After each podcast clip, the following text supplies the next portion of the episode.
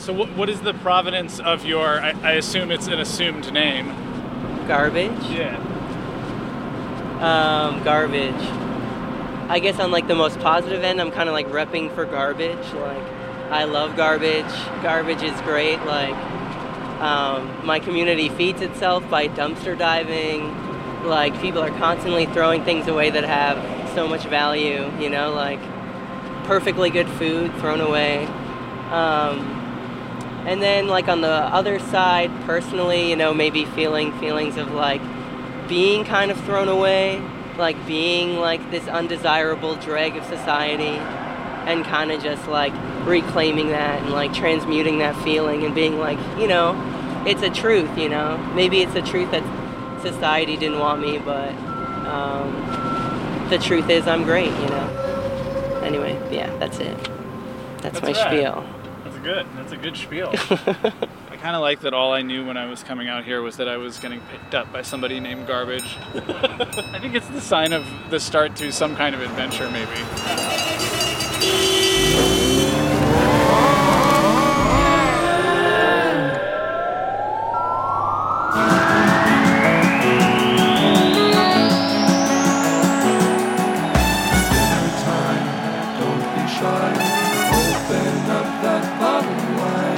Richard's Famous Food Podcast. Fermentation? Anyways. You might be wondering what I'm doing here in Tennessee with garbage. Well, let me tell you a story about garbage and me. We were driving along in Tennessee. Let's see, how can I make this abundantly clear what I'm doing? I'm here to learn about fermentation from one Sandor Katz, the guru of the fermentation movement. Okay, I typed it up for you. Got it? Here, you can keep this. Anyways, Uncle Richie? Yeah, buddy? Why are you in the extra bedroom making all that weird noise? I told you, I'm working on my podcast. Why do you do that? Why does anybody do anything? What? It's something that adults do. You'll understand when you get older. Is it your job? No, but... Is that how you make your money? Look, is something wrong? I just ate a whole head of raw cabbage and my stomach feels awful. Jimmy, have you heard of fermentation? What's that? 2 and 3 and 4 and... Fermentation is the transformative action of microorganisms, naturally occurring healthy bacteria, and yeast that chemically changes food from one thing into another. It's the process that turns milk into yogurt and cheese, grape juice into wine and vinegar, and grain into bread. Oh, and lest I forget, chocolate? Chocolate? Wow. Jimmy, hand me 4 of those mandolins, please. So on this episode of Richard's Famous, we're going to focus on how fermentation can create change in food and in people. Jimmy, can you hand me 4 more mandolins, please?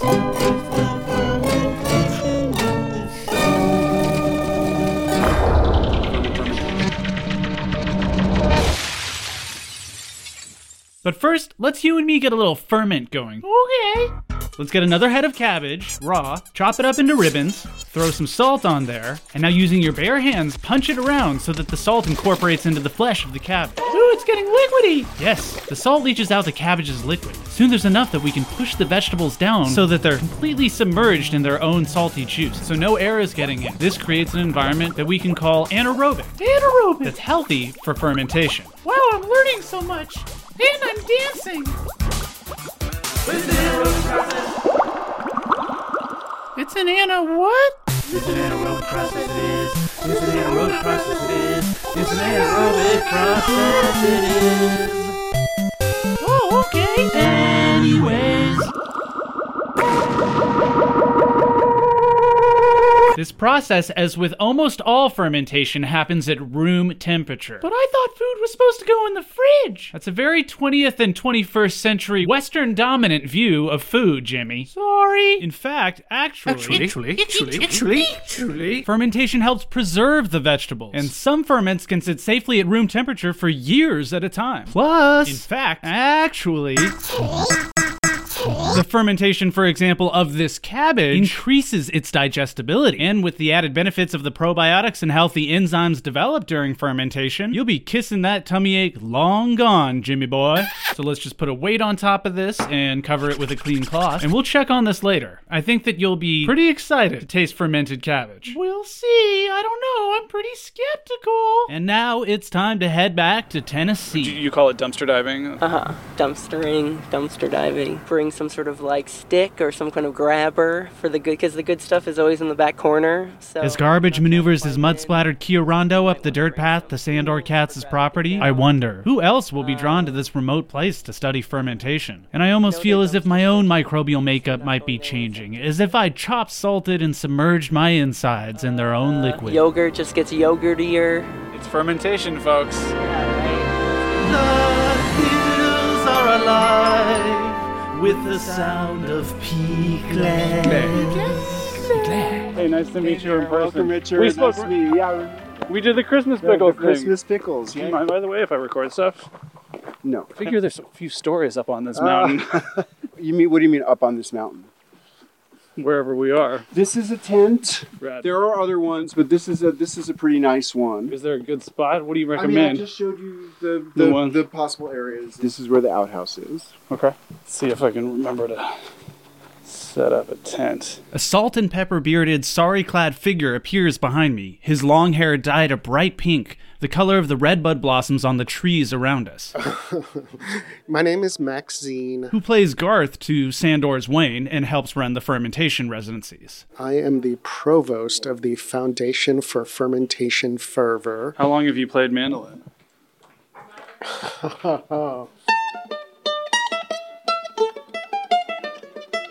Fermented foods have long been at the center of human ritual. Imagine a feast without bread or without wine. But as America's regional food systems declined in the 20th century, so did the practice of fermentation. It's now experiencing a revival, but it can still feel marginalized. One of those vital things we seem to overlook, like a Polish mazurka played on an old mandolin.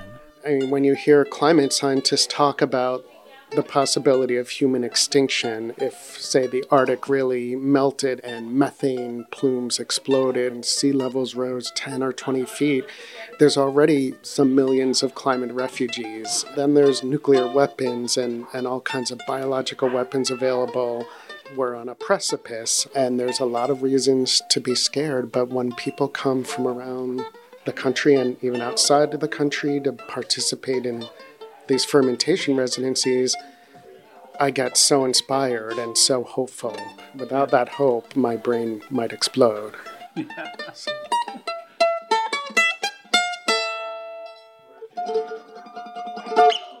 So I would love to ask that the interview be over or move somewhere else. Anyway. You ever see that scene in Scanners when that dude's head blew up? Yeah, baby. Anyways. Yeah. I meet my brothers, sisters, and gender nonconforming siblings in Brine, the 12 others who've convened to learn from Sandor Katz. Is it going right now? Hello, is it going right now? Hello. What's your name again? Carrie. Where did you come from? Cary, North Carolina. Really? Yes. Is it spelled the same way? Of course not. I live in Ohio. I'm from Belgium in Europe. I'm a professor. I am a website developer and bagel baker. I'm a vegan butcher. That's my job title. Wrote it on my taxes. What are you doing here at this fermentation residency? I'm here to develop my craft. Get a little more knowledge from a master. Learning from Sandor. My name is Sandor Katz. He's been on my bucket list of fermentation rock stars. He's kind of my hero and my mentor. I really, really love the way he writes. I got an email from one of my clients in New Zealand. She's heard of Sandor Katz and she was like, oh my God.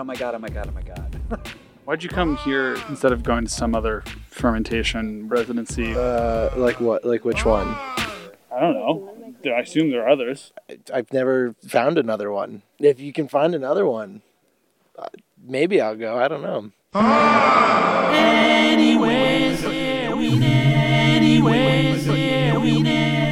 It turns out filling antique ceramic crocks purchased at flea markets with past point stinky cruciferous vegetables, letting them sit out at room temperature until they discharge a sulfuric odor and turn sour to the taste, can be actually, you know what? Something of a lonely pursuit. Huh.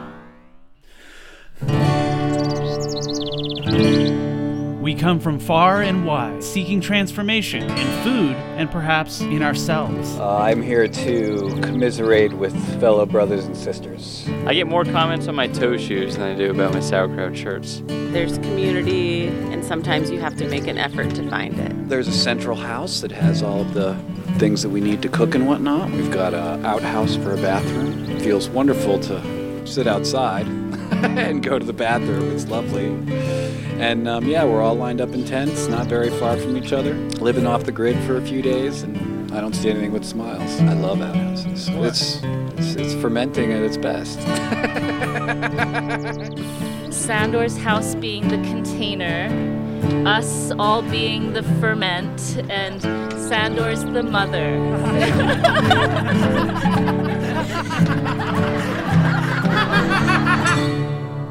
The next 4 days will be spent in Sandor's converted 19th century cabin kitchen, bowed over ferments of all types: grain, dairy, vegetable, brined, sporulated, incubated, anaerobic, alcoholic, and many more.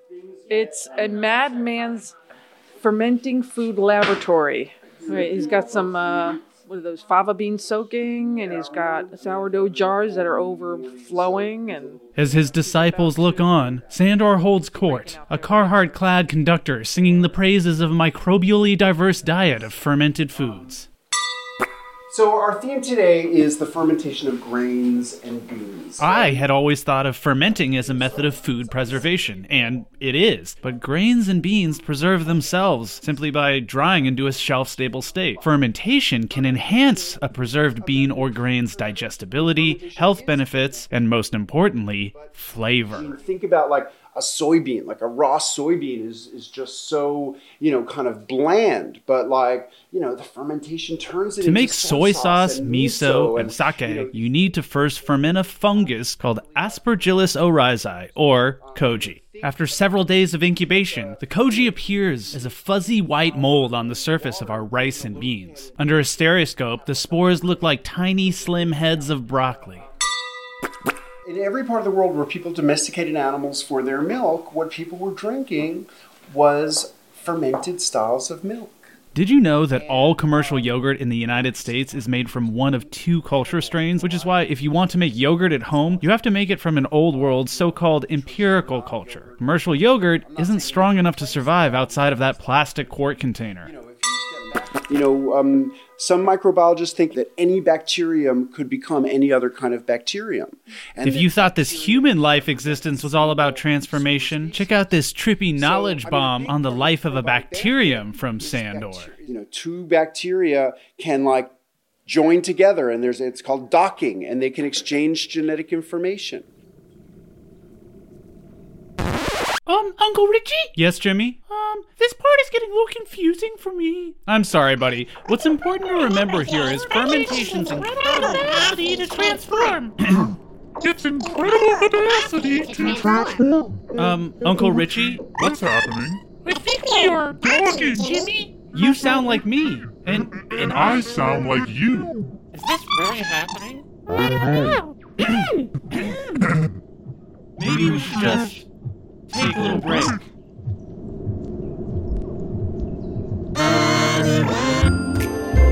This episode of Richard's Famous is brought to you by Aspergillus sasperilisus. Aspergillus sasperilisus, the only effervescent, filamentous, fungus-derived, sassafras-esque Trichocomaceae umbilicis that soothes your cozy koji oryzae mind's eyelids into delicious and nutritious dormancy via revolutionary proprietary RFFP tincture technology, resulting in fantastic fomentational, ferment-friendly fun. Aspergillus sasperilisus. Call today. I find myself wondering about the transformation in Sandor Katz's life, a pickle-obsessed Jewish kid from the Upper West Side who moved to a hillside in Tennessee and now has become the figurehead of an entire movement. Sandor. During a break from instruction, I find Sandor in his garden and approach him for an interview. Yeah, sure. As long as I can just keep on thinning my lettuce while I do it. About 30 years ago, when he was still living in New York, Sandor had tested positive for HIV and was searching for a big change. A chance encounter led him to a communal homestead of queers in the woods in Tennessee, where people live off the land and go by names like Garbage, Many do this to seek refuge from the outside world. As part of his new lifestyle, he learned about fermentation. He became an expert. Then he wrote a book, and the book became wildly popular. I sometimes say, what started as a book tour in 2003 just never quite ended. I want to ask Sandor what it's like being a person of note in a place like this, and the unexpected transformation he's undergone as a result of his interest in fermentation. It's like a private lifestyle, right? Yeah. That's what drew you out here, I assume, is more than I mean, that. I wouldn't say privacy is what drew me out here. Right. Getting away from New York and, getting a chance to sort of have more intimate connection to plants was a huge motivation. Yeah. Some people are very heavily traumatized by the world, Anyway, I'm not looking. So I became famous, but I don't want to inflict my fame on other people. But I'm not traumatized by being famous. That's. As we're talking, Maxine joins us in the garden.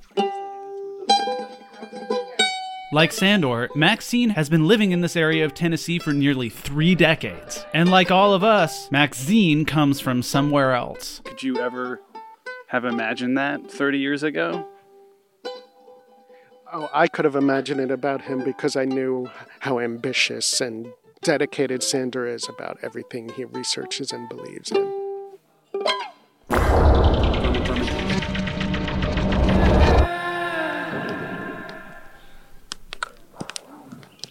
Sketching. Got some big boys on top. Oh my God, I'm afraid. But as we gather around the campfire on our final night, I can't help but feel that some things have changed. 2 whales were sitting in a bar. The one whale looks at the other whale and says,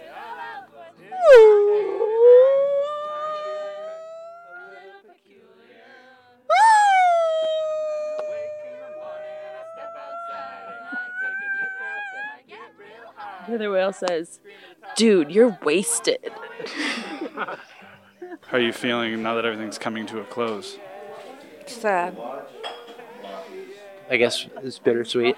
I feel energized in a very solemn way. We stay up late singing songs of transformation. Sister Christian, oh, the time has come. What have we learned? I don't know if it can be summed up, but I do know I'll never be the same. Sister Christian, oh, the time has come. I haven't called, I haven't written, I haven't stopped by, and it's been a long time. In not one way does this show how you are in my heart, intertwined in the soul of my being. Life we shared remains. I think of you often, and my heart glows when I do. It is so good to see you, here, now. We are together again. We have always been. I'm sorry. Forgive me. Thank you. I love you.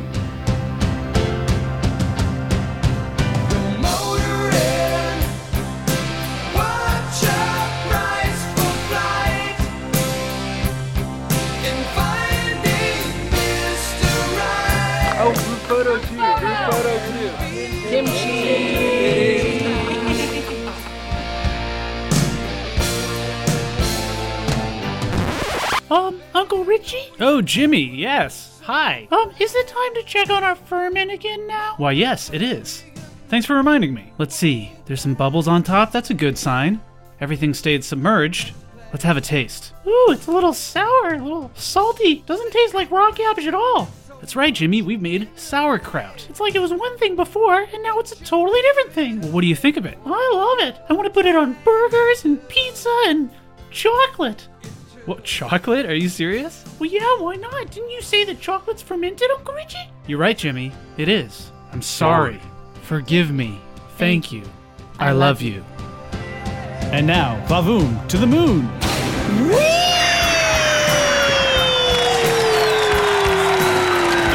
It's so beautiful. He's flying. It's Richard's Famous Food Podcast.